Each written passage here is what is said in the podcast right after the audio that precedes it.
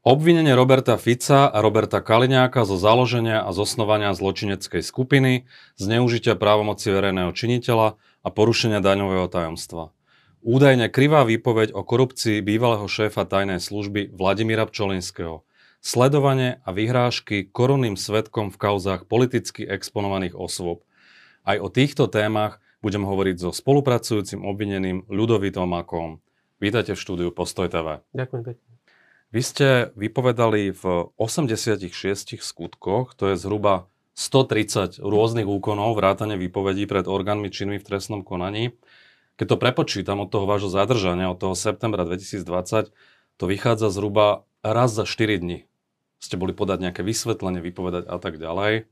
Malo to zmysel?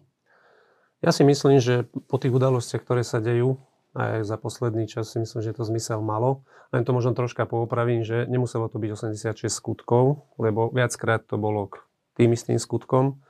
Boli to potom nejaké súdne pojednávania, výpovede pred prokurátormi, potom nejaké operatívne veci. To znamená, že nebolo to vždy pred orgánmi činnými trestnom konaní. Keď to mám tak zhrnúť uh, filozoficky, že čo ste vlastne vypovedali, ako ste to charakterizovali, vy ste hovorili, že činnosťou, hlavnou náplňou tej skupiny ktoré ste mali napomáhať ano. tej bodorovej zločineckej ano. skupiny, bolo vypalovanie podnikateľov, následne zametanie ich chaos pod koberec, z toho prameniaci osobný profit a samozrejme politická objednávka, práca v prospech strany Smer. Dnes je obvinený Robert Fico, Robert Kaliňák zo založenia zosnovania zločineckej skupiny. Keď sa na tým ale zamyslím, tie dôkazy, tá sila dôkazov, aj vrátane vašich výpovedí, že existuje jednoznačný dôkaz, že Fico a Kaliňák vydávali pokyny členom tejto skupiny, ako majú konať? Viete, k tomuto ja momentálnej situácii by som sa nemal nejakým spôsobom vyjadrovať. To, čo ste popísal, tie tri dôvody, ja som ich povedal opačne. V tej hmm. mojej výpovedi to asi povedať môžem. Čiže na prvom bola, mieste je tá politická objednávka? To znamená, že postupne sa to nejakým spôsobom vyvíjalo uh-huh. a ja som to označil ako tri body, ktoré e, vo väčšine prípadov sa vykonávali a či sú tie dôkazy silné, alebo respektíve také, že usvedčujú či už Roberta Fica alebo Roberta Kaliňáka, k tomu sa ja vyjadriť neviem, lebo v podstate ja som svedok v určitej časti.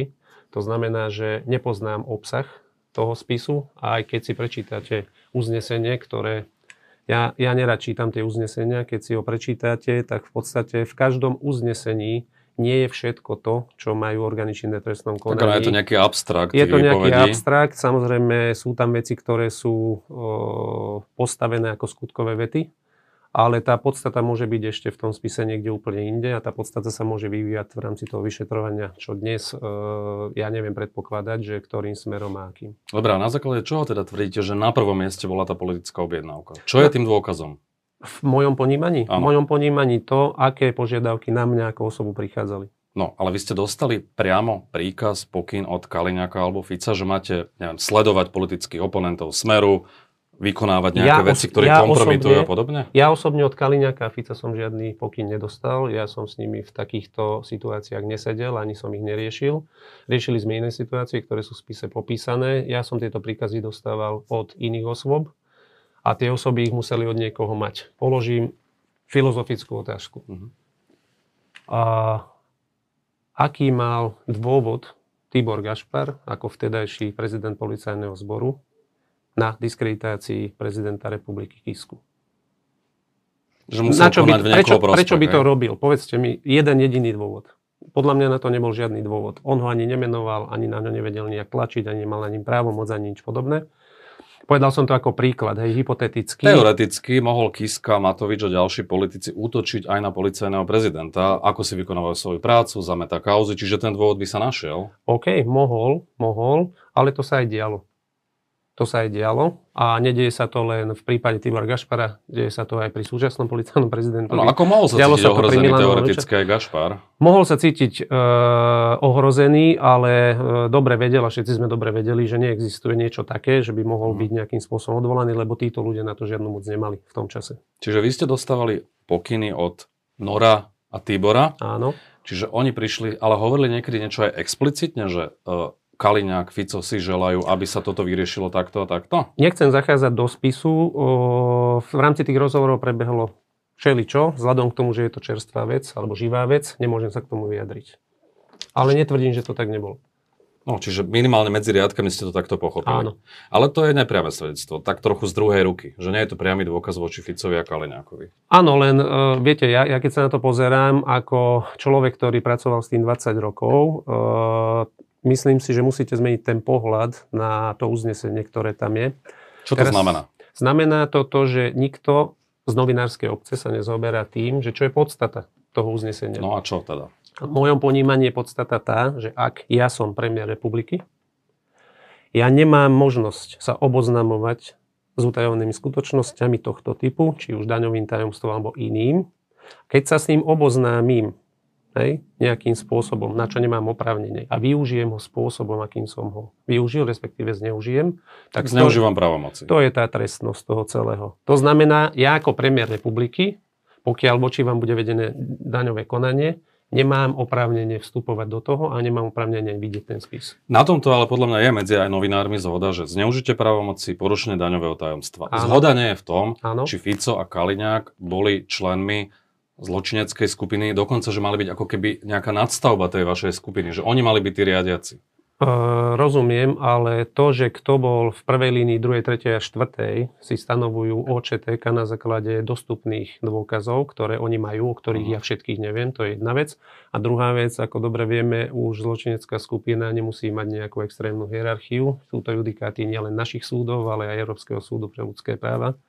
To znamená, v tomto smere si to musí obhájiť orgán činný trestnom konaní a samozrejme rozhoduje o tom súd z toho, ako to vlastne naformulovala policia a prokuratúra v rámci hierarchie tej skupiny, mal byť niekde na vrchole Norbert Beder, Tibor Gašpar, potom mal byť Hraško Krajmer, až následne mal byť Bernard Slobodník, Dušan Kovačík a až potom vy. Áno.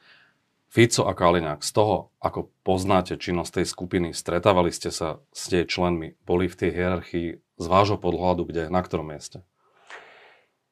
Pozrite, nechcem ja sa vyjadriť takým spôsobom, lebo nie som ČTK, mohol by som povedať svoj súkromný názor, tým, tým pádom by som...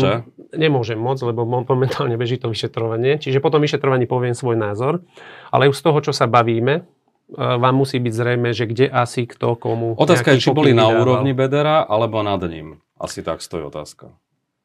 Ja to položím, ja to postavím inak. E, ak ste premiér tejto republiky, môže nejaká súkromná fyzická osoba byť nad vami?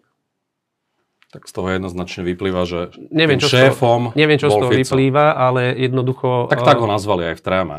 Áno, čítal som tú trému, tak ho nazvali a keď som sa ja debatoval s Norom, volal ho tak aj predo mnou. Hm, čiže z toho vyplýva, že naozaj tým najvyššie postaveným bol Fico. Ja to nechcem tvrdiť, to sa musí preukázať. Hm. V podstate nechcem vstupovať do vyšetrovania ani do ničoho. Hovorím, ja tam mám svoj malý diel výpovede, ktorá je pravdivá, to, čo som zažil. A ono nie až taký úplne malý ten diel. Ja nehovorím, že je malý alebo veľký, ale v podstate ja môžem len povedať to, čo som sa zúčastnil. Ja tu nemôžem tvrdiť, že Fico alebo Kaliňák nedali nejaký pokyn niekedy, keď mi ho nedali. Nemôžem tvrdiť, že ho dali e, Norovi Bederovi, keď som pri tom nebol. Hej. Čiže môžem tvrdiť to, čo mi povedal, či už Noro, Tibor alebo ďalší, ale to, jak, presne ak ste povedal, to je to, čo mi oni povedali, čiže z druhej ruky alebo z počutia. Keď si rozoberieme tie výpovede konkrétnejšie vo vzťahu k politikom, uh-huh. čo sa týka Kisku, tak tam bolo najprv nejaké stretnutie u Bedera, u ňoho doma, Áno. kde vám vlastne s Gašporom povedali, že máte zosumarizovať a zozbierať nejaké informácie na Kisku. To bolo Áno. prvé stretnutie, niekedy na jar 2017. O, nemyslím si, že na jar, myslím Alebo si, tak, že to bolo 2007. koncom jary. No. Tak. tak. Potom bolo ďalšie stretnutie v hoteli Zlatý kľúči, kam uh-huh. ste už mali priniesť nejaké výstupy. Áno. No. A následne bolo to známe stretnutie na úrade vlády, Áno. kam vás vlastne zavolal František Áno. Imrece, e, ktorého vlastne zavolal Robert Kaliňák. Vy ste prišli na úrad vlády, tam sedel Robert Fico, Robert Kaliňák, boli ste tam vy a František Imrece. Áno. A mal vás vlastne niekde pri vchode privítať aj Petr Kažimír. Áno. Tak. A teraz ide o to, že vy ste vlastne tam sedeli v tej, v tej nejakej zásadačke premiéra. Vy ste sedeli oproti Kaliňákovi, Fico oproti Imrecem. Myslím, že tak to bolo. Áno. Uh, zaujíma ma celkom, že ako prebiehajú takéto stretnutia. Zo spisu sa dá vydedukovať, že Fico a Imrece fajčili cigary, pili víno. Uh, aká bola tá atmosféra a vlastne ako to celé prebiehalo? Že čo sa tam odohralo na tom stretnutí? Pán Kovič, takto vám to musím povedať. Veľmi ma mrzí, že um, takáto vec je vonku. v rámci toho prípravného konania, nielen v súvislosti s Robertom Ficom a Robertom Kaliňakom, ale aj v súvislosti so mnou. Nemyslím si, že by to mali byť e, veci, ktoré by mali byť momentálne verejnosti prístupné. Koluje to po internete. Presne tak, čiže, čiže ten vývoj nejaký bude, ja ho nepoznám. Hej? A práve preto ja sa k tomu, čo je v spise, vyjadriť ani nemôžem, lebo v podstate by som ovplyvňoval celé to konanie, verejnú mienku a tak ďalej. Uh, ja som to celé nečítal, čo koluje na internete. To znamená, eh, ja neviem, že v akom kontexte je to vonku. Či je to celé, či je tam celá moja výpoveď, či je to skutočne moja výpoveď. Lebo som sa eh, stretol aj s tým, že sú časti povytrávané iných ľudí, sú pripísané mne a opačne. To znamená, že eh, musíme počkať do, do nejakého právoplatného rozhodnutia a potom by som sa k tomu vedel konkrétne vyjadriť. Dobre, tak Poďme k Imrecmu. Ten vypovedá, že priniesol zložku firmy KTAG, ktorú, uh-huh. o ktorej vám povedal aj v aute, že má zhruba 12 až 15 cm ten spis. Ano. Prišli ste na úrad vlády. Fico sa začal pýtať uh, na tú daňovú kauzu. Uh-huh. Chcel si ako keby potvrdiť svoju tézu, že Kiska je daňový podvodník, tak? Chcel si potvrdiť, tak toto poviem, to si myslím, že môžem povedať. Chcel si potvrdiť, že to, tie informácie, ktoré on má, respektíve ktoré v danom spise sú, sú položené na reálnych podkladoch a základoch. To znamená, či sú tam reálne zhodnotené veci a či tá skutková podstata, respektíve ten daňový delikt je v, súvislosti, v súlade so zákonom o daní z pridanej hodnoty, respektíve možno s trestným zákonom. No a vy ste mu povedali aj niečo nad rámec toho spisu? Ja som ten spis videl prvýkrát, treba za, na... Kto bol ten, kto mu vysvetloval, čo je v spise? Vy alebo Imreca? Ja som vysvetloval situáciu a pohľad odborný na to, mm-hmm. akým spôsobom bolo to konanie vedené a čo vidí úrad daňový, respektíve daňoví úradníci, ako problém. Hej? V súvislosti mm-hmm. so zákonom o DPH. Toto som ja vysvetloval, že prečo v tom vidia nejaký problém, aká je teda oponentúra voči tomu problému. Hej? A akým spôsobom to môže dopadnúť už na základe mojich skúseností, na základe iných konaní, ktoré vo, v približne také isté veci boli konané. Čiže ale je to teda porušenie daňového tajomstva a zneužitie právomoci, ak Fico sa dozvedel aj na tomto stretnutí takéto informácie? Nemal sa dozvedieť také informácie. Nemal, hej? Nemal. Aj tam na tom stretnutí sa aj priamo listovalo v tom spise, ktorý priniesol Imrece, alebo nie? Áno. Hej. Čiže ste si spolu s Ficom pozerali nejaké konkrétne veci, hej? Tak. Je, je pravda, že vlastne Imrec sa vystupoval na tom stretnutí ako podriadený Roberta Kaliňaka, že tam bol až príliš taký akože vzťah nadradenosti, podradenosti, že také až pri veľké ako keby spojitosti. Teraz odliadnúť od tohto stretnutia, mm. vzťah medzi Ferom a Ferom Imrecem a Robertom Kaliňakom bol zo strany Fera servilný. Bol, hej? Áno. A Fico sa k vám správal ako? Vy ste v tom spise, je konštatované, že vás privítal ako keby ste boli dlhoroční známi, že veľmi žoviálne. S Robertom Ficom každé moje stretnutie bolo úplne normálne, ako keby sme sa poznali roky a úplne v pohode. Toto bolo prvé stretnutie? Uh, predtým, predtým som osobne stretol len, keď som bol študent Akadémie policajného zboru. Uh, že prednášal. Prednášal. No a koľko bolo následne tých stretnutí s Robertom Ficom? Aj na štyri oči? Myslím si, že potom v lete 2020 možno ešte nejaké tri. Tri. Uh-huh. A to bolo z jeho iniciatívy? Viete čo, tá iniciatíva bola taká mm, možno, možno obojstranná, ale v podstate uh, sme sa stretli potom trikrát na, uh, na Sumračnej. A dôvod bol aký? Dôvod bol taký, že v tom čase uh, cez spoločných známych sme sa dostali k téme, že uh, by som mohol v rámci odbornej roviny byť nejaký nechcem to nazvať poradca, ale nejaký človek, ktorý sa vyjadruje k témam daňovým, bezpečnostným, hlavne týmto dvom, lebo v tých pracujem dlhé roky, a ktoré by oni v rámci politického boja teda využili a niekde na tlačovkách, proste nejakých správach a tak ďalej. Aj to využili? O, niektoré, veci, niektoré veci si myslím, že áno. A nie je aj toto konanie nad rámec toho, čo môže predseda politickej strany? Nebolo aj tam porušenie, to, čo ste im vypovedali, daňového tajomstva a podobne? Um, vysvetlím. Ja som bol vtedy civilnou osobou, ja som už nebol hmm. žiadny štátny zamestnanec, to je vec číslo jedna. To znamená, vznikne nejaká kauza, novinári ju rozoberú a on chce na to nejaký odborný pohľad. Hej? To znamená, či je možné, že k takej veci môže prísť, či to je v súlade so zákonom, nie je v Čiže to súlade. skôr aké sú, tá konzultácia, aké sú skúsenosti s tým, čo by z toho mohlo vzniknúť a tento typ. Platil vám smer aj nejaké peniaze za tie Nie, konzultácie? Nie. Čo bolo vašou motiváciou? Prečo ste na niečo také pristúpili? Lebo Smer bol už v opozícii, bolo Jasné. to dva roky po vražde, Fico už nebol premiér, vy ste ako keby verili, že raz možno keď sa dostanú k moci, že by ste sa dostali k nejakej pozícii cez Smer? Viete, viete čo, ani nie, lebo ja, ja nejak po pozíciách neprahnem. A ak ste si prečítali potom ďalšie výpovede moje, tak musíte vedieť, že ja som nepravil ani po žiadnej pozícii riaditeľa kriminálneho úradu. Ja som v tom čase aj nevedel, čo to je za pozíciu. Už v roku 2018, uh, to už bolo druhýkrát, ale v roku 2010 som bol na nejakých stretnutiach, kde sa tvorili nejaké nové politické subjekty, kde sme sa debatovali o možno uh, využití môjho potenciálu v určitých Môžete smeroch. konkretizovať tie subjekty?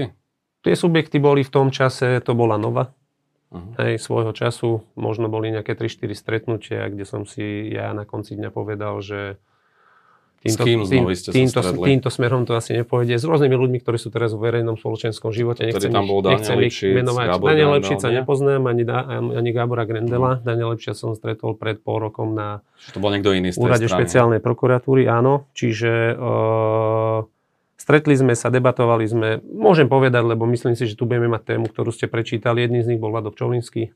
Uh-huh. Hej, čiže... Uh, Že aj on vás ťahal do strany Nová, tak? Nie. Uh, do tej strany ma ťahali iní ľudia. Mhm. Boli rôzne stretnutia na rôznych úrovniach. Asi na tých úrovniach som možno zaujal niečím. Tak som sa stretol s tromi ľuďmi, ktorí v tom čase boli vo vrcholom postavení. Dneska jeden z nich minister, druhý štátny tajomník a tretí je Vlado Pčolinský. Uh-huh. Takže prebehli tam nejaké takéto rokovania. V 2018 to bola ďalšia takáto situácia zase s iným vtedajším verejným funkcionárom. Nakoniec to nič nebolo. Čiže ja som stále e, mal myšlienku takú, že by som chcel nejak využiť svoje skúsenosti, hlavne v súvislosti, poviem otvorene, so zmenou podnikateľského prostredia v oblasti daní. A to som ja chcel nejakým spôsobom presadiť. Čiže to ten- bol môj cieľ. Tým ministrom a štátnym tajomníkom boli kto? Tým ministrom a štátnym tajomníkom v tom čase to bol pán, e, alebo v dnešnom čase bol to pán Krajňák, bol to pán Klimek. Uh-huh. A Pčolinský, s týmito tromi ste rokovali. Nová bola teda jediná strana, kde ste uvažovali, že by ste možno nejakým V tom čase nemyslím, neviem, či to už bola Nova, alebo ako sa oni vtedy Mhm. volali, ale to bola, to bola vtedy, to hovorím 2010, možno 11, teraz si to už presne nepamätám. Uh, 2018 to bola strana, ktorá ešte nebola ani vzniknutá, alebo a možno už pozadí bola. A ja som za tým videl len toto. Dobre, dajme tomu, že tam bola nejaká perspektíva, ale Fico vám dával akú perspektívu? Prečo ste s ním vôbec akože konzultovali? To je jedno, že čo, hej? O, viete čo, lebo o, ja keď som sa bavil s Ficom o čomkoľvek, to znamená od kolobežky počnúc po rozhodnutie Európskeho súdu, tak vždy to malo hlavu a petu. Uh-huh. Hej, čiže on vždy sa vedel vyjadriť fundovane k tým veciam. Samozrejme, že to, čo robí v rámci, v rámci médií, tú, tú demagógiu na občana, to je niečo iné, ale keď sa s ním bavíte normálne na štyri oči, tak on vie, má prehľad a nerozpráva nezmysly v každej té- ku každej téme, čo som Tom- sa s ním ja bavil. V tom čase, keď ste sa stretávali, Mhm. uh-huh. niekedy od leta 2020, dnes už vieme, že vy ste boli v tom čase už rozpracovaní políciou Áno. pre rôzne podozrenia z rôznych pre trestných jedno činov. podozrenia, no. Tak. A vy ste vtedy s Ficom aj telefonovali v tom období? Áno, Uh, cez šifrovanú aplikáciu? nie. Cez normálnu. On nemá šifrované aplikácie, on telefonuje normálne. To ale znamená, že nejaká nahrávka medzi vami a Roberto Ficom pravdepodobne bude v nejakom spise. Pozrite, pokiaľ prebiehalo odpočúvanie môjho telefónu v tom čase, tak určite áno. A o čom ste sa do toho telefónu s ním bavili? Pamätáte sa? No, on mi niečo, on mi niečo volal e, v súvislosti s nejakou záležitosťou a v podstate mi povedal, že je to dobré a niektorí sa tu tvária ako, ako svetí, ale svetí nie sú. Nie, niečo v tom zmysle. Nie je tam nič také, čo by mu mohlo reálne uškodiť? A komu teraz? Ficovi. Tak Nie, vám asi nie. Nemyslím si. Nič také. Nie. No, ale už samotná existencia toho telefonátu samozrejme môže byť toxická svojím spôsobom, minimálne politicky. To už musia posúdiť iní. Pre, Fico ale hovorí, že on sa s vami nikdy nestretol. Verejne to popiera. Mhm. Na chate v Leviciach, keď si myslel, že ho nikto nepočúva, Mhm. tam to už priznáva, že ste boli trikrát spolu na Somračnej. Áno. Prečo verejne hovorí opak? Tak v tom čase myslím si, že ja som sa k tomu vyjadril veľmi okrajovo uh, po, po pojednávaní s Dušanom Kovačikom. Musel to popreť po svojej podstate vtedy, lebo A popiera to, myslím si, že verejne to popiera aj dodnes.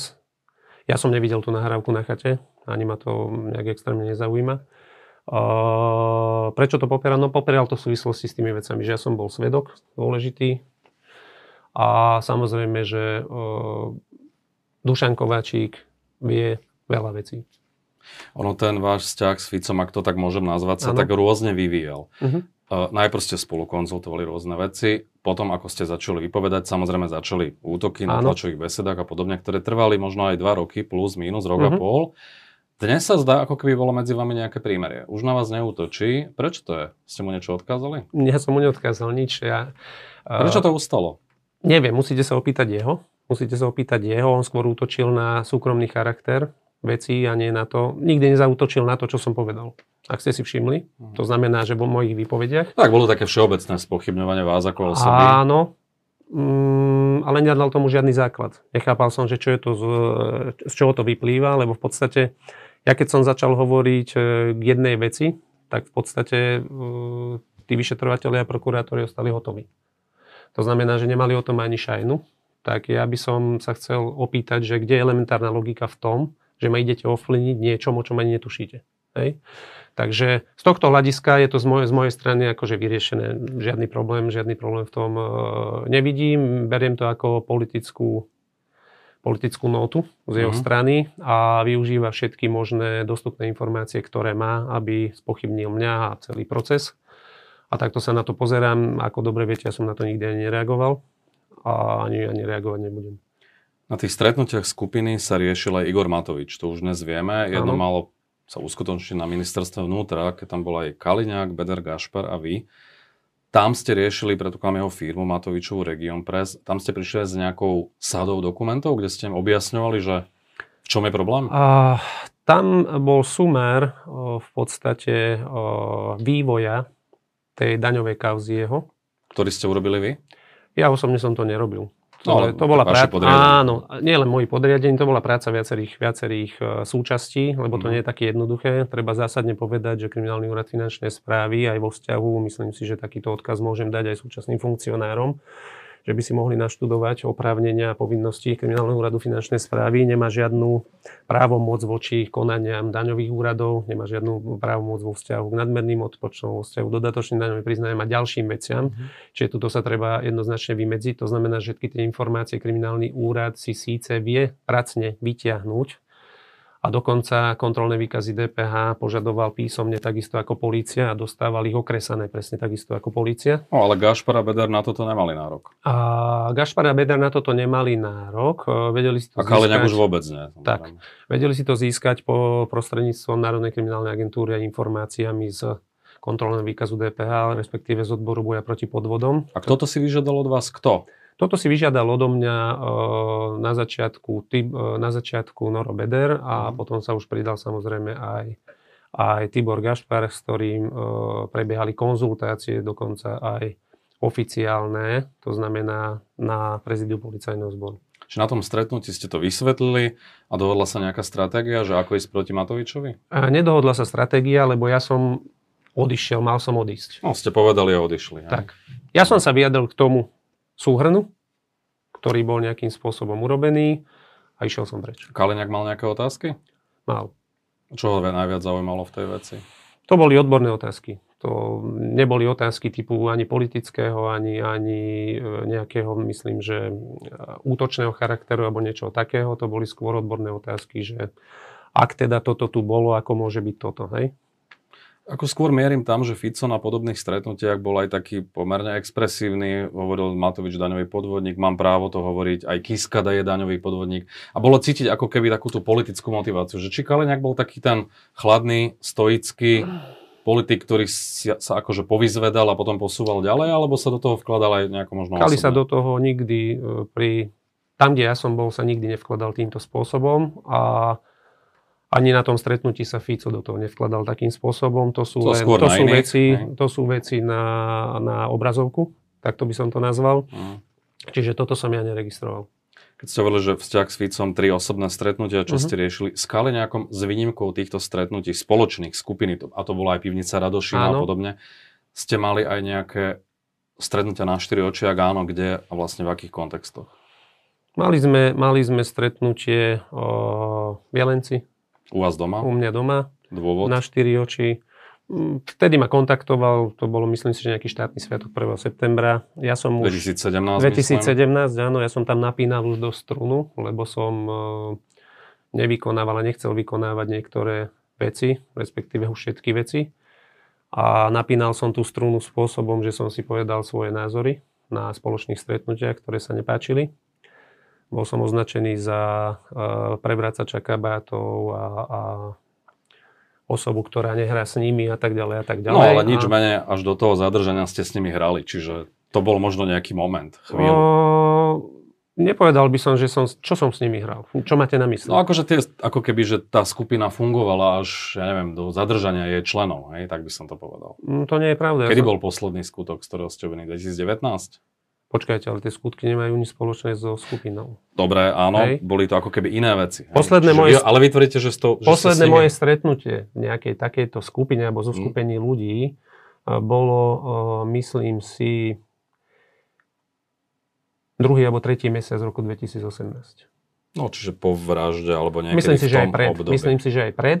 A Čiže odvtedy Ja- ste už pre ja- skupinu neurobili nič. hej? ja som už nič pre nich, ani som s nimi nič neriešil, to je jedna vec. A druhá vec je tá, že myslím si, že s Tiborom Gašparom som sa stretol niekedy naposledy v lete 2018 Mhm. a s Norom Bederom si presne pamätám 6. decembra 2018. Aj si Takže pamätáte, že aké príležitosti a čo sa tam odohralo na tom stretnutí? áno, pamätám si, ale nemôžem o tom hovoriť. Prečo? Mm, lebo myslím si, že je to tiež predmetom nejakého Vyšetrovania. vyšetrovania. Mhm. Čiže s Kaliňákom e, ste sa teda tiež stretli, bol, on, on bol kvázi nejaký mediátor, ak to teda správne tomu rozumiem. Áno, on prišiel ako veľmi slušne. e, Keď to mám zhrnúť, povedať, že nemal by som až tak napínať strúnu, že mám v podstate byť v kľude, všetko bude dobré, som perspektívny, do budúcnosti určite, a, ako by som to povedal, človek, ktorý môže obsadiť akúkoľvek pozíciu vo vzťahu k tomu, k mojej odbornosti a tak ďalej. Takže ten, tento štýl. Ja si že oddelíme to ako keby že na dve veci. Jedna je vec, že práca pre skupinu do Áno. nejakého momentu a Áno. druhá vec je ako keby iné typy skutkov, ktoré Áno. bežali aj potom. Že Áno. to sú dve, dve rozličné veci. Hej? Nehovorím, že niektoré neboli ešte popredká, Prepojené, prepojené a popredkávané. Ja, aby nevznikol dojem, že v Jasné. 2017 ste sa s nimi akože rozkmotrili. Nie, nie, nie. Do, dobiehali niektoré Tak. samozrejme veci. Prečo bol ten problém medzi vami? Prečo to začalo škrípať? Lebo som eh, veľmi jednoznačne vystupoval voči úkonom, ktoré sa robili, ako sú tieto diskreditácie. A najviac to myslím si, že vyústilo pri, pri tom, keď eh, chceli zdiskreditovať Borisa Kolára v súvislosti s tými chovankyňami Čistý toho deň. čistého dňa. Ja som sa tam náhodou uh, nachomej to, lebo prišiel som na nejaké stretnutie, kde to... Tam bol Hraško, Gašpar Hraško Gašpar, no. Kde sa to rozoberalo. na prezidiu. teda. na prezidiu. Ja som mal stretnutie s Tiborom a v podstate bol tam obrovský tlak na to Peťa Hraška, ktorý nevedel kam z konopy a v podstate ja som sa do toho zaplietol a povedal som, že nie sú normálni, že už, už to skúšali a vedia, jak to dopadlo, že takto sa to nerobí a, a nemali by to robiť a tak ďalej. No a vznikol rozkol. Ak tomu ale správne rozumiem, tak ten váš problém spočíval v tom, že jednak sledovanie Matoviča, to je ako keby, že aj pod ako keby vašim nejakým dohľadom, ktoré skončilo v nejakom momente, odpočúvanie krajňakovej kaviarne, pokus o diskreditáciu Borisa Kolára. Že vy ste mali problém len s A- touto časťou tej diskreditačnej hry? a kíska. A Kiska, samozrejme, jasné. Áno, lebo ja som sa iných hier nezúčastňoval. Rozumiete? Čiže treba to e, jednoznačne vysvetliť, že neberte to tak, že existovala nejaká skupina, ktorá sa ústavične stretávala. To znamená, že tam bolo vždy 8 ľudí, hej, že Mhm. ako 8 svetých a vždy ku, všetkej, ku všetkým témam sa každý vyjadroval a tak ďalej. To bolo mm, rozhodené. To znamená, No ale nič menej, vy ste vždy ako keby na začiatku pristúpili na ten, na ten typ diskreditácie, či už osobným sledovaním a podobne, alebo diskreditáciou cez politiku a tak ďalej. A potom v nejakom momente ste vždy vycúvali? mm, treba povedať, že ja som nepristupoval na žiadnu diskreditáciu. No, ja Matovič, pristup- Matovičov denný program bol spravený a bol Matovičov denný, denný program síce bol spravený nejakým spôsobom. Mhm. Kraňaková kaviareň tiež bola odpočúvaná. To je možné. To je možné, že bola odpočúvaná, hej, ale tam sa treba zaoberať tým smerom, že kto to robil a akým spôsobom. A ďalšia vec je tá, že uh, to, že odo mňa požadoval napríklad prezident policajného zboru, hej, ktorého som ja uznával ako, ako odborníka vo fachu v tom momente a, v tom čase, požiadal nejaké informácie, tak to som nepovažoval ešte za nič. Hej? Pokiaľ, pokiaľ sa začali konať ďalšie už úkony, tak som z nich cúval. A vycúval som z nich. A preto ich vykonávali nejakí iní ľudia. Ale to je vaše tvrdenie. OK, ja ho viem no. veľmi jednoducho preukázať. Že ste nepokračovali. Áno. To sa dá preukázať. Dá sa to preukázať. Prečo Kaliňák podobne ako Fico sa tvári, že vás skoro nikdy nevidel a že vás v podstate nepozná? Tak už sme na to odpovedali, alebo som na to odpovedal. Ja som s ním zažil jeden telefonát e, po tých výpovediach v Lani, v lete, uh-huh. keď som písal o tých tajných sockách na úrade vlády, kde v rámci desiatich minút trikrát povedal inú verziu vo vzťahu k vám. Aha, Najprv, že vás nepozná, alebo... potom, že ste sa stretli náhodne pri nejakej spoločenskej udalosti a nakoniec z neho vypadlo, že ste aj spolu niečo riešili. Kaliňák, hej? Áno, áno to, to, čo tvrdím, je tak, ako sa stalo. Nemám to prečo tvrdiť inak. Keby prišlo 100 iných ľudí a povedalo, že to tak nebolo, tak ja poviem, že nie, bolo to tak. A... Ale ten váš vzťah bol asi bližší ako s Ficom, že? S Kaliňákom. No s Kaliňákom som stretol častejšie, s Kaliňákom sme si potýkali, samozrejme, mm. čiže uh, áno, s Ficom som nemal v podstate žiadny vzťah, hej. Ten, v úvodzovkách vzťah sa začal rozvíjať, on bol na začiatku. To znamená, že nebolo ani dohodnuté to, čo ja hovorím, že by som mal niečo potom komentovať ďalej mm. a tak ďalej a tak ďalej. To znamená, že to bolo v nejakom zárodku. Nič sa nedohodlo. Ešte. Ešte nič nebolo na 100%. Keď sme hovorili o tých diskreditáciách, tak vy ste mesiac dozadu zhruba vypovedali aj voči Parovi, advokátovi, vo vzťahu ku kauze Špírko. To je 29. marec, myslím, že bola tá výpoveď. A tam sa konštatuje, že aj Špírko bol nejakým spôsobom monitorovaný, sledovaný vašimi ľuďmi.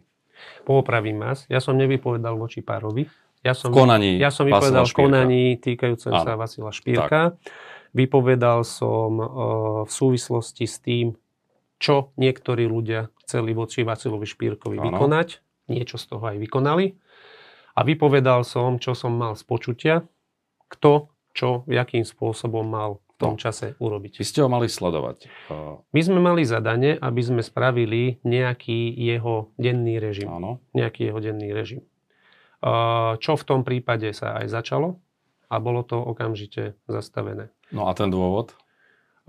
Dôvod bol ten, že v tom čase on mal veľmi dobré zabezpečenie voči tomu, aby niekto nejakým spôsobom voči nemu konal, vystupoval.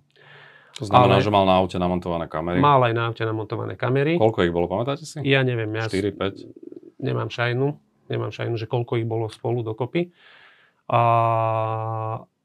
ale jeho vlastne diskreditácia, aj, aj e, myslím si, že aj sledovanie a ďalšie veci pokračovali ďalej. Čiže to robilo sa ale už pod hlavičkou NAKY. Robil to, i, neviem kto konkrétne to robil, ale robil sa to. A kto vám dal ten pokyn, aby ste urobili ten harmonogram? V tom čase, keď on uh, začal vystupovať uh, a vedelo sa, že má nejaké, nejakých svetkov alebo nejaké dôkazné prostriedky a potom aj vystúpil. No, Myslím si, že mediálne, kauza, tak. peňaženka, tendre na vnútre a Tak, tak, v tom, tom momente to začalo byť veľmi horúce uh, aj v tejto skupine ľudí. To znamená, že Noro Bedera, Tibor Gašpar, tlačili na, na Dušana Kováčika, aby nejakým spôsobom eliminoval Špírka uh-huh. a snažili sa robiť Čo všetky... sa aj podarilo v podstate? Ja som to nesledoval. No, vstúpil že, do toho či, konania, potom bola disciplinárka a podobne. No. Pamätám si, potom mal tlačovku Špírko, kde to vlastne celé porozprával. Čiže, čiže všetkými možnými prostriedkami sa snažili Špírka eliminovať. Prvé Kováčik mal byť ten, kto vám mal povedať, že do toho celého vstupuje vlastne para, Áno. ako osoba, ktorá má pomôcť tej diskreditácii Špírka. Vy ste vypovedali, že Párovi dával informácie Peter Hráško, šéf NAKY. Čo to bolo? Aké informácie? Ja ich neviem konkretizovať. Ja to mám len z tých stretnutí časti skupiny alebo stretnutí s nimi. Hmm. Ja neviem, čo konkrétne tam prebehlo, čiže to nie je moja svedecká výpoveď. Neviem mám konkrétne povedať, akým spôsobom, čo a prečo. Aj keby som vedel, aj tak by som to nepovedal, lebo je to živé vyšetrovanie. Pár týždňov dozadu ste boli zadržaný vo veci údajne krivé výpovede voči bývalému šéfovi SIS Vladimirovi Čolinskému, ktorého, ktorý mal prijať úplatok, vlastne sprostredkovanie od Zoroslava Kolára cez vás a Borisa Beňu. Bol toto moment, ktorý vás možno nakopol k nejakej ako keby novej aktivite, alebo tam bola skôr niečo také, že na čo vlastne ja vystupujem, vypovedám, keď vlastne mi reálne hrozí zo strany štátu znova nejaké zadržanie? Keď ste z tej cpz rozmýšľate, že na čo vám toto celé bolo dobre, hej? Poprvé. Potom, keď sa stane takáto situácia, tak sa zamyslíte nad tým, že čo tento štát od vás vlastne chce. Čo chceme teda tu urobiť? Chceme tu nejakú teda tú spravodlivosť, alebo to chceme presne takisto, ako to bežalo doteraz. Mal som zaujímavú debatu, len trochu odbočím s nejakými ľuďmi, ktorí mi povedali, že tu všetci chcú tú situáciu, ktorá tu bola predtým, lebo vedeli fungovať akýmkoľvek spôsobom. A nič im nehrozilo. Nič im nehrozilo, to znamená, nemyslím teraz len vo verejnej správe, ale aj súkromníkov, podnikateľov a tak ďalej, lebo si vedeli priurobiť iným spôsobom a nikto to nejakým spôsobom až tak nemonitoroval, mm-hmm. nesledoval. Muselo to byť extrémne vypuklé. Moja odpoveď bola, že uh, chlapi, dvaja ľudia to boli, hovorím, pracujete v štátnej správe. Pokiaľ to teda má byť tak, ako to vy hovoríte, tak určité skupiny, nie malé, tu budú robiť takým spôsobom, že 90% prostriedkov si spravia iným spôsobom a z 10 zaplatia daň. Ale nezabúdajte, že z tých daní ste platení aj vy. Aj všetko tu naokolo, to znamená cesty a rôzne verejné záujmy, ktoré by mal štát plniť. A keď to bude takto, tak to bude teda zlé. Keď chcete žiť v tom svete, žite. Ja to tak nechcem. Ja som skôr za to, že dobre. Každej firme samozrejme príde k nejakým chybám, nejakým veciam súvisiacim, ale nech to je na úkor 5% a nie 90%. Dobre, ale to, že v 85 veciach hovoríte pravdu, neznamená, že v tej 86 si vymýšľate. Neznamená, Teraz hovoríme o motivácii štátu, nez, Neznamená, ale prečítal som si napríklad aj zdôvodnenie včera, nedošol som až na koniec Krajského súdu svojho rozsudku. Ktorý vás nakoniec prepustil? A píše tam napríklad Senát, že to neznamená, že keď v x veciach hovorím pravdu, že v tejto nemôžem klamať. Presne tak. Rozumiete? Čiže uh, ja sa len pýtam potom, aká by bola motivácia uh, v desiatich veciach hovoriť pravdu a v jedenástej klamať. Prečo? Povedzte mi ten dôvod. Pomáhať si v rámci toho konania už si nemá, znižiť trest. Už si nemáte čo pomôcť. Už nie. Toto by vám už nepomohlo reálne. A táto výpoveď sa stala dávno po tom, čo som bol prepustený ja z väzby.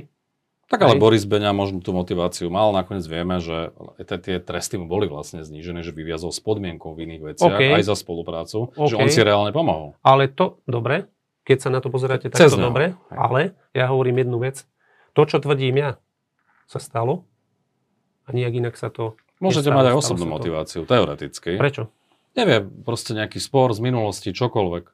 Ja nemám žiadny spor uh, s Ladom Čolinským, ani som ho nikdy nemal. To je jedna vec, táto situácia sa stala, myslím si, že bude preukázaná a ja nemám dôvod si vymyslieť nič. Keby som si chcel vymýšľať, tak poviem, že v obálke bolo 200 tisíc, takto a takto boli rozdelené. To vy tvrdíte, také, že neviete, banko. koľko tam Neviem, bolo. lebo bola zalepená nikdy. Ja som sa do tých obálok a to nie je moja prvá, prvý prenos takýchto vecí. Tak ale vy ste, keď to odľahčím, boli v istom zmysle aj poštár. Presne tak, čiže vo väčšine, väčšine prípadov, dovolím si to povedať, 85 až 90 som bol, to neviem som bol poštár, ja to kvantifikujem na základe tých skutkov, ktoré sú tam. A ja som to neotváral, ja som nemal dôvod na to. To znamená, zobral som od osoby A, dal som osobe B. Akože mimochodom aj rolu poštára asi nie je schopný robiť hoci kto. Je to pomerne rizikové. Je to riziková asi ste vec. v tomto nemali žiadnu obavu ani zábranu. Že by a ďalšia vec je tá, že musia vám obidve strany dôverovať. Hm. To znamená, že toto sa udialo. A... Ale to znamená, že tá vaša pozícia v rámci tej skupiny bola potom ale pomerne silná, keď vám až natoľko dôverovali. OK, ale e, bavme sa o tom, že e, toto nebolo nejak hierarchicky delené, že toto je vaša pozícia a tak ďalej, lebo ja neviem posúdiť, že koľko takých úkonov urobili ostatní. No, jedna vec je poštár, druhá vec aj reálne. Áno. Ako keby iné činnosti. Vy ste vlastne koľko mali za to zmonitorované obdobie na úplatkoch vlastne osobne profitovať? O, toto nám nie je špecifikované, lebo to už asi... No tak ale ja vy si, viete to ja si, ani, ja si ani nepamätám, že akým spôsobom. Ja som väčšinu tých peňazí vrátil.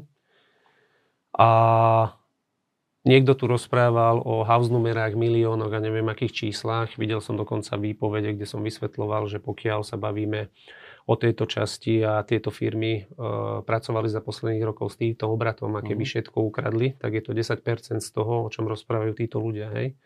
Takže bavíme sa, bavíme sa o stovkách tisíc, hej. nebavíme sa o milióne ani miliónoch, čiže toto je, toto je tá časť, e, kde samozrejme určitá časť bola z toho, že som bol nejaký kuriér, určitá časť z toho, kde som ja Niečo vybavil vykonal, a za to ste zinkasovali. Presne tak. tak. Vráťme sa ešte k tomu Beňovi, ako kauze Pčolinsky.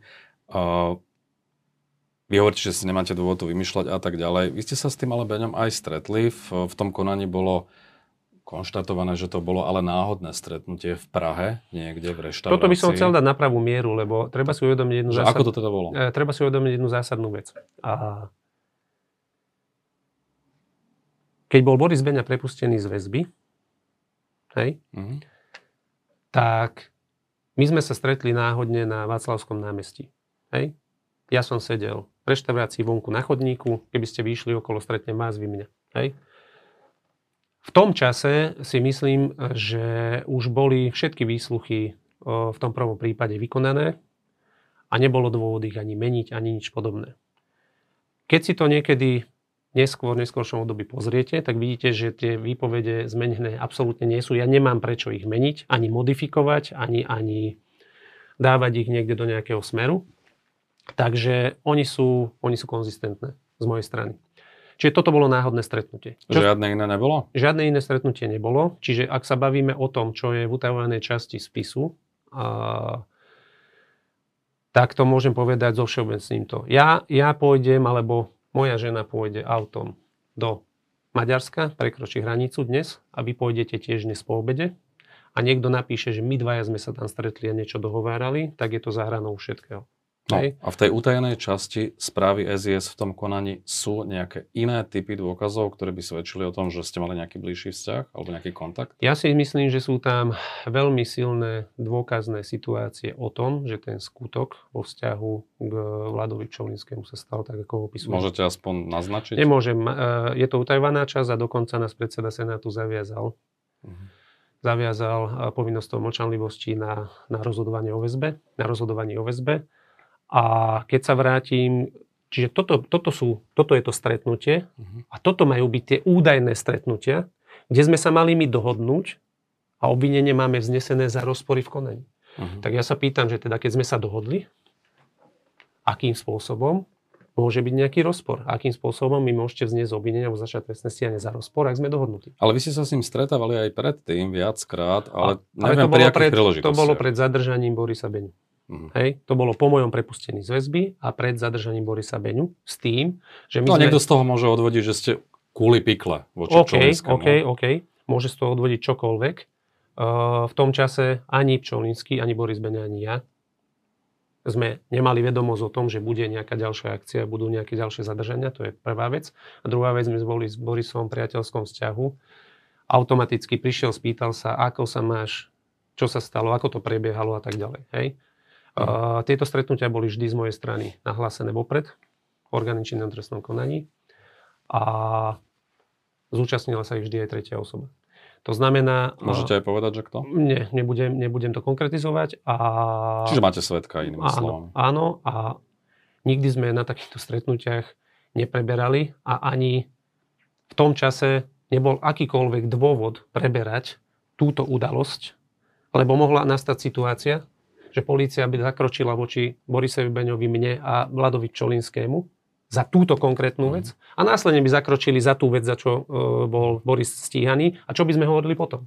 No, ale jedna vec je to náhodné stretnutie v Prahe, Áno. iná vec, že vy aj Boris Beňa máte nejaké spravodajské skúsenosti, Áno. o tom nie je pochyb vy dokážete samozrejme komunikovať aj šifrovanie, písať ano. si správy a tak ďalej, čiže to sa asi nedá preukázať samozrejme. Čiže nevylučuje sa to s tým, že mohli, mohli tam byť aj iné typy kontaktov. Vy tvrdíte, čo? že nie, hej? Uh, my sme žiadny kontakt vo vzťahu Vladimíra Čolinskému jeho trestnému konaniu nemali. To je vec prvá. Ani ste nekomunikovali šifrovanie v, v rámci toho konania? Nie. Nie. Nič také. Nie. A práve... Však vám teraz zobrali mobil, aby vám ho otvorili, rozkľúčovali, nič nenájdu. Nech si ho zoberú. Môže to byť zmazané teoreticky. Môže, ale to do toho nájdete, to nie je problém. Hmm. Ďalšia vec je tá, že uh, vo vzťahu k týmto konaniam by neexistovali situácie v tom konaní, ktoré teraz nechcem popisovať, hmm. ktoré tam sú a keby boli zosúladené, tak by tam neexistovali tak by tam neexistovali. To znamená, že v každom konaní existujú nejaké rozpory. Hej. Teraz si treba povedať, že aké sú tie rozpory. Tie rozpory nakoniec môže odstrániť súd alebo orgán činný trestnom konaní. Ak sú aj rozpory, napríklad sedíme v tejto miestnosti, uh, vyjdeme von, o 3 dní sa vás pýtajú, uh, pán Magovič, koľko nám bol kamier? Vy poviete, čo ja viem, 4-5. A ja poviem, že 7. Hm. Hej? To je rozpor. Technický detail. To je rozpor. Klamete? Neklamete. Klamem? Neklamem. Hej? To znamená, že Rozpory tohto druhu môžu byť v každom trestnom konaní, ale to neznamená, že niekto klame. To, že niekto klame, musí byť preukázané akýmkoľvek iným spôsobom, či už svetkom, nejakým zariadením, nejaký, nejakou nahrávkou alebo niečím. Toto preukázané nie je a nikdy aj nebude, lebo sa to nikdy nestalo. Čolinsky sa teda okrem iného bráni aj tým, že vy ste chceli Zoroslava Kolára, ktorý mal, mal vlastne cez vás dať úplatok Beňovi a následne Čolinskému za to, aby ho SIS nemonitorovala, že ste chceli s tým Zoroslavom Kolárom urobiť nejaký biznis, čerpacie stanici Oliva a mhm. podobne, že ste ho chceli ako keby vtiahnuť do toho biznisu, lebo však vy ste boli obchodní partneri v rôznych veciach, Áno. poznali ste Áno. sa aj osobne. Áno a že ste sa chceli s ním, pred ním tak trošku ako keby vytiahnuť a, a ako keby mu naznačiť, že je ohrozený a vtiahnuť ho do tej veci, ktorá bola vo vašom záujme a zároveň využiť váš kontakt na SIS. Uh-huh. Mhm. Bol taký spisovateľ, že Hans Christian Andersen a myslím si, že toto by nedokázal vymyslieť a vo vzťahu k mojim obchodným aktivitám. Spolu... Ale tak akože to... na prvý pohľad pre nezainteresovaných to vyznieva ako dôveryhodná legenda. Tak áno, prečo? Však robím s nejakým biznis, a viem, že ho odpočúvajú, monitorujú, tak mu pomôžem, aby... Dobre, prvá otázka znie, odkiaľ... Lo, iba sa pýtam. Odkiaľ by som to vedel? Že ho monitorujú? Tak. Hovorili sme, že máte spravodajské skúsenosti, to znamená, máte kontakty, že ja... poznáte sa s Benom a tak ďalej. Že ja dnes viem, že monitorujú niekoho. Ja som ten príbeh odpo- rozpovedal od začiatku. Beňa vám to mal vyzradiť, hej? tak je Jasné. to konštatované. Dobre. Takže... Ako nenahovárame si, že nemáte informácie. Máte a veľmi dobré informácie o rôznych ľuďoch. OK, ale to neznamená, že uh-huh. ja využijem niečo, bavíme sa, povedali ste spoločnosť Oliva. Hej? Uh-huh. Nikdy v živote som nemal peniaze na to, aby som kúpil spoločnosť Oliva. To je vec prvá.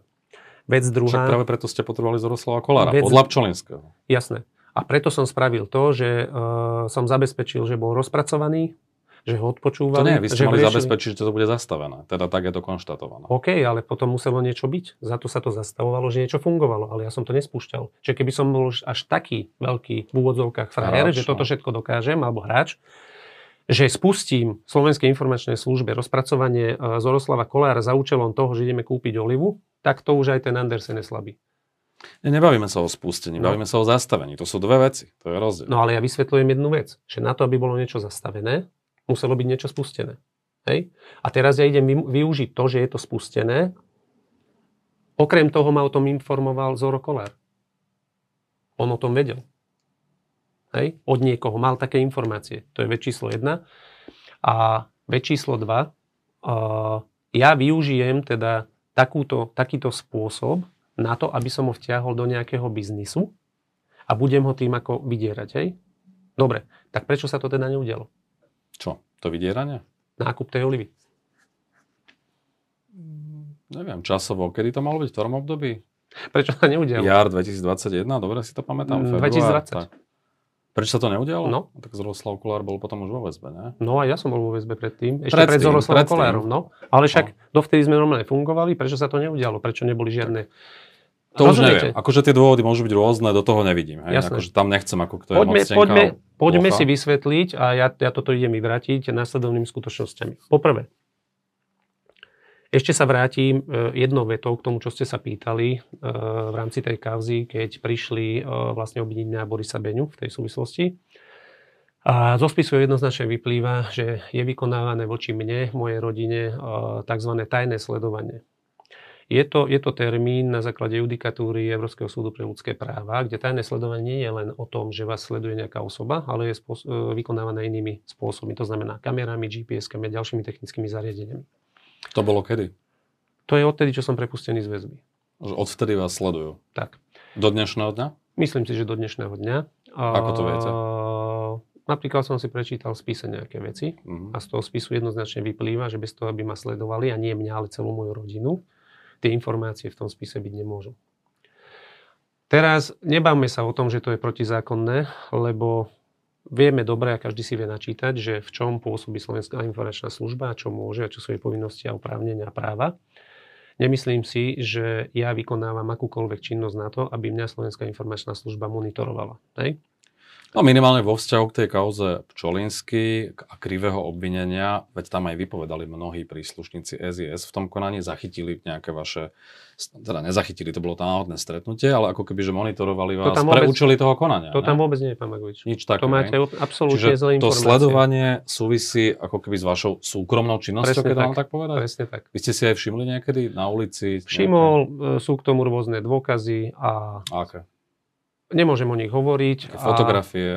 napríklad. A ja po tomto celom incidente, čo sa stal, som podal rozsiahle trestné oznámenie na zoskupenie osôb, ktoré sú v určitom smere súkromí a v určitom smere sú to ľudia zo štátnych zložiek, ktoré a, sofistikovaným spôsobom pôsobia na mňa, moju rodinu a moje okolie. Vo vzťahu k tomu by vyvolali možno nejaký strach alebo nejaký nátlak lebo vedia o tom, že som dostal rôzne vyhrážky a toto bolo len vyústenie toho celého, tak toto beriem. Že vy tvrdíte, že už rok a pol vás protizákonne sleduje Slovenská informačná služba. Aj Slovenská informačná Aj. služba. A, A dokonca, kto je ten druhý? dokonca môžem povedať, že mám informácie hraničiace s istotou, že určití ľudia alebo zoskupenie ľudí v súkromnej sfére obospodaruje zariadenie, ktorými, ktorým sa vie nabúrať do vašich mobilných zariadení a sledovať vás úplne iným spôsobom a preto som hovoril o tom tajnom sledovaní a o tom judikáte. A to je aká skupina? Okolo Bedera alebo koho? To je skupina ľudí, ktorá bude, myslím si, že nemôžem o tom bližšie hovoriť, ale chcel som to takto povedať, aby to bolo verejnosti známe, lebo tam nejde len o mňa, ale ide o iné, iné osoby, možno hlavne novinárov a ďalších ľudí, ktorí vypovedajú v rôznych kauzách. A cieľom je len to, aby sa to celé zdiskreditovalo a, a dosiahli sme účel toho, že niektorí z tých ľudí klamú, zavádzajú alebo neviem čo. Čiže vy tvrdíte, že, že. SIS, respektíve tá skupina podobným spôsobom ako vás, monitoruje novinárov, hej? A nabúrava sa do mobilov a podobne. Netvrdím, že to robia dneska takýmto spôsobom, len nemám k tomu žiadny dôkaz, ale majú zariadenia na to, aby toto Že sa dokázali to dá robiť. Hm, že to je skôr ako keby taká všeobecná nejaká obava. Tak. A to sledovanie, hovoríte, že máte nejaké dôkazy, fotky. Vy ste to aj niekde posunuli orgánom činným v trestnom Áno, konaní? tak, jak som povedal, podal som rozsiahle trestné oznámenie. Keď sa od, to, od toho ako keby, že skúsim odosobniť aj vy, Uh-huh. nie je právom štátnych orgánov monitorovať ľudí ako vy, ktorí potenciálne môžu byť ovplyvňovaní. Teoreticky môže hroziť aj nejaké nebezpečenstvo. Skrátka, aj po prepustení z väzby ste kľúčový svedok. Na jednu aj na druhú stranu. Čiže vlastne ako keby to monitorovanie vášho pohybu, teraz už je jedno, že z akého motívu, je legitímne, ne? Áno, niektorých orgánov. No, a SIS nie? S tým orgánom podľa mňa nie je. No a ktorý orgán? Polícia? No jasné, však tu máme políciu. Keď Keby to robila polícia, tak je to v poriadku, hej? Idete na Slovenskú informačnú službu? Aký procesný úkon vie vykonať uh, Slovenská informačná služba vo vzťahu k trestnému konaniu? No ako, vy, sa. ako vy viete, že je to Siska, tí, ktorí vás Lebo je to v tom spise. Vy hovoríte, že ste si niečo všimli, viete si aj niečo zistiť. Čiže vy ste si normálne zistili Ale hlavne- tie autá, ale komu hlavne- patria, presne akým krycím firmám a podobne? Presne tak. A hlavne ten spis, ktorý tam je doložený, vypovedá o veľa veciach a pevne verím, že jedného dňa nebude utajovaný a budete si môcť prečítať rôzne veci, ktoré sú tam popísané a myslím si, že skupina, ktorá fungovala, o ktorej sme sa bavili pred chvíľou, môže v niektorých prípadoch len potichu ministrovať pri úkonoch, ktoré sa vykonávali dnes, alebo respektíve sa ešte aj vykonávajú. Keď hovoríte o tých výhrážkach, Áno. čo máte pod tým na mysli? Máme už viacero vyhrážok, či už telefonických alebo iných, e, vo vzťahu k zlikvidovaniu mojej osoby a vo vzťahu zlikvidovaniu aj mojej partnerky. Dokonca jedna vyhrážka bola taká, že keď budú likvidovať moju partnerku, ja sa na to budem pozerať. Máte o tom dôkaz? O tom telefonáte? O, áno, mám o tom dôkaz. Ste ho zaznamenali, hej? je tam viacero svetkov, lebo ten telefonát nebol mierený mne, ale bol mierený niekomu inému. Komu? A nechcem, to, nechcem to rozoberať, lebo je to v konaní. Je to v Nepriamy konaní. odkaz cez niekoho, hej? Áno, e, veľmi blízku osobu a toto tam celé odznelo. Ale je to len na svedeckých výpovediach, nie je to nahrávka. Hej? Áno, ale pokiaľ sa budeme potom o tomto baviť, tak zružme všetky celé konania. Všetky, ja, ja len akože po, Viete, pochybujem, ja ne... je to logické, jasné, že polemizujem s vami, že niekto povie, že ste si to vymysleli. Hej? Uh, sú tam štyri svedecké výpovede, ktoré počuli ten telefonát. Uh, myslím si, že sú tam už ďalšie dôkazy o tom, že taký telefonát prebehol. A, a prečo by som si to vymýšľal? Povedzte, že si vymyslíte takúto vec? Chcete zvýšiť svoju váhu, Neviem. Ľudia majú rôzne motivácie. Rozumiem, rozumiem, ale, ale to nie som ja. Tak potom, ak, ak niektorí ľudia sa na to pozerajú takto, tak vôbec sa o tom nebavme. Poďme, poďme ďalej. Čiže vy ste to posunuli, orgány to riešia. Vy máte aj nejaký spôsob ochrany? Áno, mám nejaký spôsob ochrany, ktorý sa modifikuje podľa vývoja situácie. O, nemôžem ho špecifikovať, ale nejaký stále funguje. Tušíte, odkiaľ idú tie vyhrážky? Bolo tam niečo konkrétne povedané? Uh, že nemáte vypovedať voči tomu, tomu? Nebolo, ale bolo to po vynesení v ten deň, keď vyniesli rozsudok voči Dušanovi Kovačíkovi. Uh, ktorý Čiže v ten večer rokov. to bolo, bolo to 22 hodín 54 minút. Že to môže ísť aj od Takáčovcov alebo od ja, skupiny? Ja neviem, neviem, netuším, nechcem, nechcem ja polemizovať, ani si vymýšľať nič podobné. Uh, ale v podstate bolo to, bol to českohovoriaci človek, bolo to z českého čísla. Mhm. Keď sme hovorili o tom Čolinskom, e, on tvrdí, že ste sa bavili o súkromí uh-huh. na tých stretnutiach. Uh-huh. Že vlastne nič také, ako to vy opisujete, sa nestalo. Čo ste mali rozoberať v tom cigarovom klube? To, čo sme rozoberali v cigarovom klube, sa stalo čo sa týka Zoroslava Kolára, mm. to je vec prvá. Čo sa týka toho, že sme sa bavili aj o súkromných veciach, aj o jeho, aj o mojich, pre mňa je to tabu, súkromné veci a tak to aj ostane. Tak to len potvrdzuje to, že sme boli v dobrom priateľskom vzťahu. Nebavíte sa o súkromných veciach s niekým, s kým nemáte dobrý vzťah. Čiže vy ste v Čolinskej mali blízky vzťah osobný. Áno.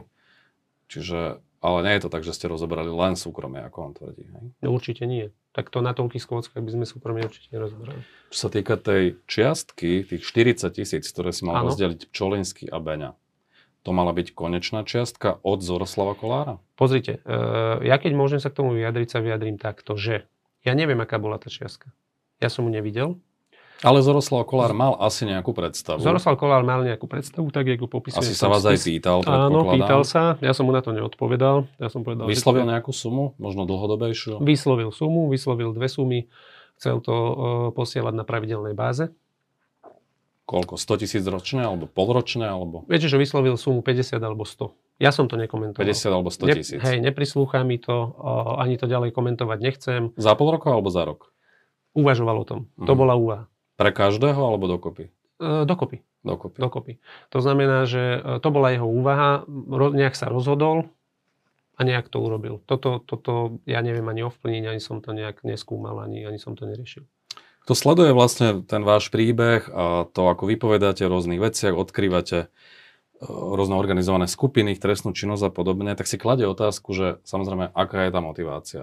Jedna vec je, že niekto môže precitnúť a povedať si, že áno, idem to povedať. Ale niekto to možno robí len preto, aby si samozrejme znížil e, mhm. trest. Mm-hmm. Vy veríte v to, že, že môžete dosiahnuť že úplnú beztrestnosť? Ja, pozrite, e, náš trestný poriadok e, prináša rôzne benefity a závisí to od OČTK, nie odo mňa. To znamená, že oni musia posúdiť a nakoniec súdy musia posúdiť, že či to, čo ja hovorím, prevažuje to, čo som ja urobil. Uh-huh. Čiže takýto je na to pohľad. A to, že prečo som to ja začal robiť, je aj kombinácia toho, čo ste tu spomenul. A samozrejme, že každý človek má svoj nejaký pút seba záchovy. A ja viem, že som sa dopustil nejakých vecí, nie sú to násilné trestné činy, ale dopustil som sa Hoci aj z toho ste boli podozrievaní niekedy na začiatku, veď na kvôli začiat... tomu ste sa ocitli aj vo väzbe. Na začiatku som bol podozrievaný, dneska je situácia úplne to iná. už je úplne, že dôkazne nepreukázané? Je to, je to v konečnej fáze vývoja, ako náhle tam bude nejaké meritórne rozhodnutie, určite o tom budete informovaní ako média. Čiže vy tvrdíte, že ste nedopustili žiadne násilné Nás, trestné Žiadne násilné trestné činnosti som sa nikdy nedopustil. Mm. A to sú skôr uh, trestné činy moje korupčného charakteru. A áno, dopustil som sa ich.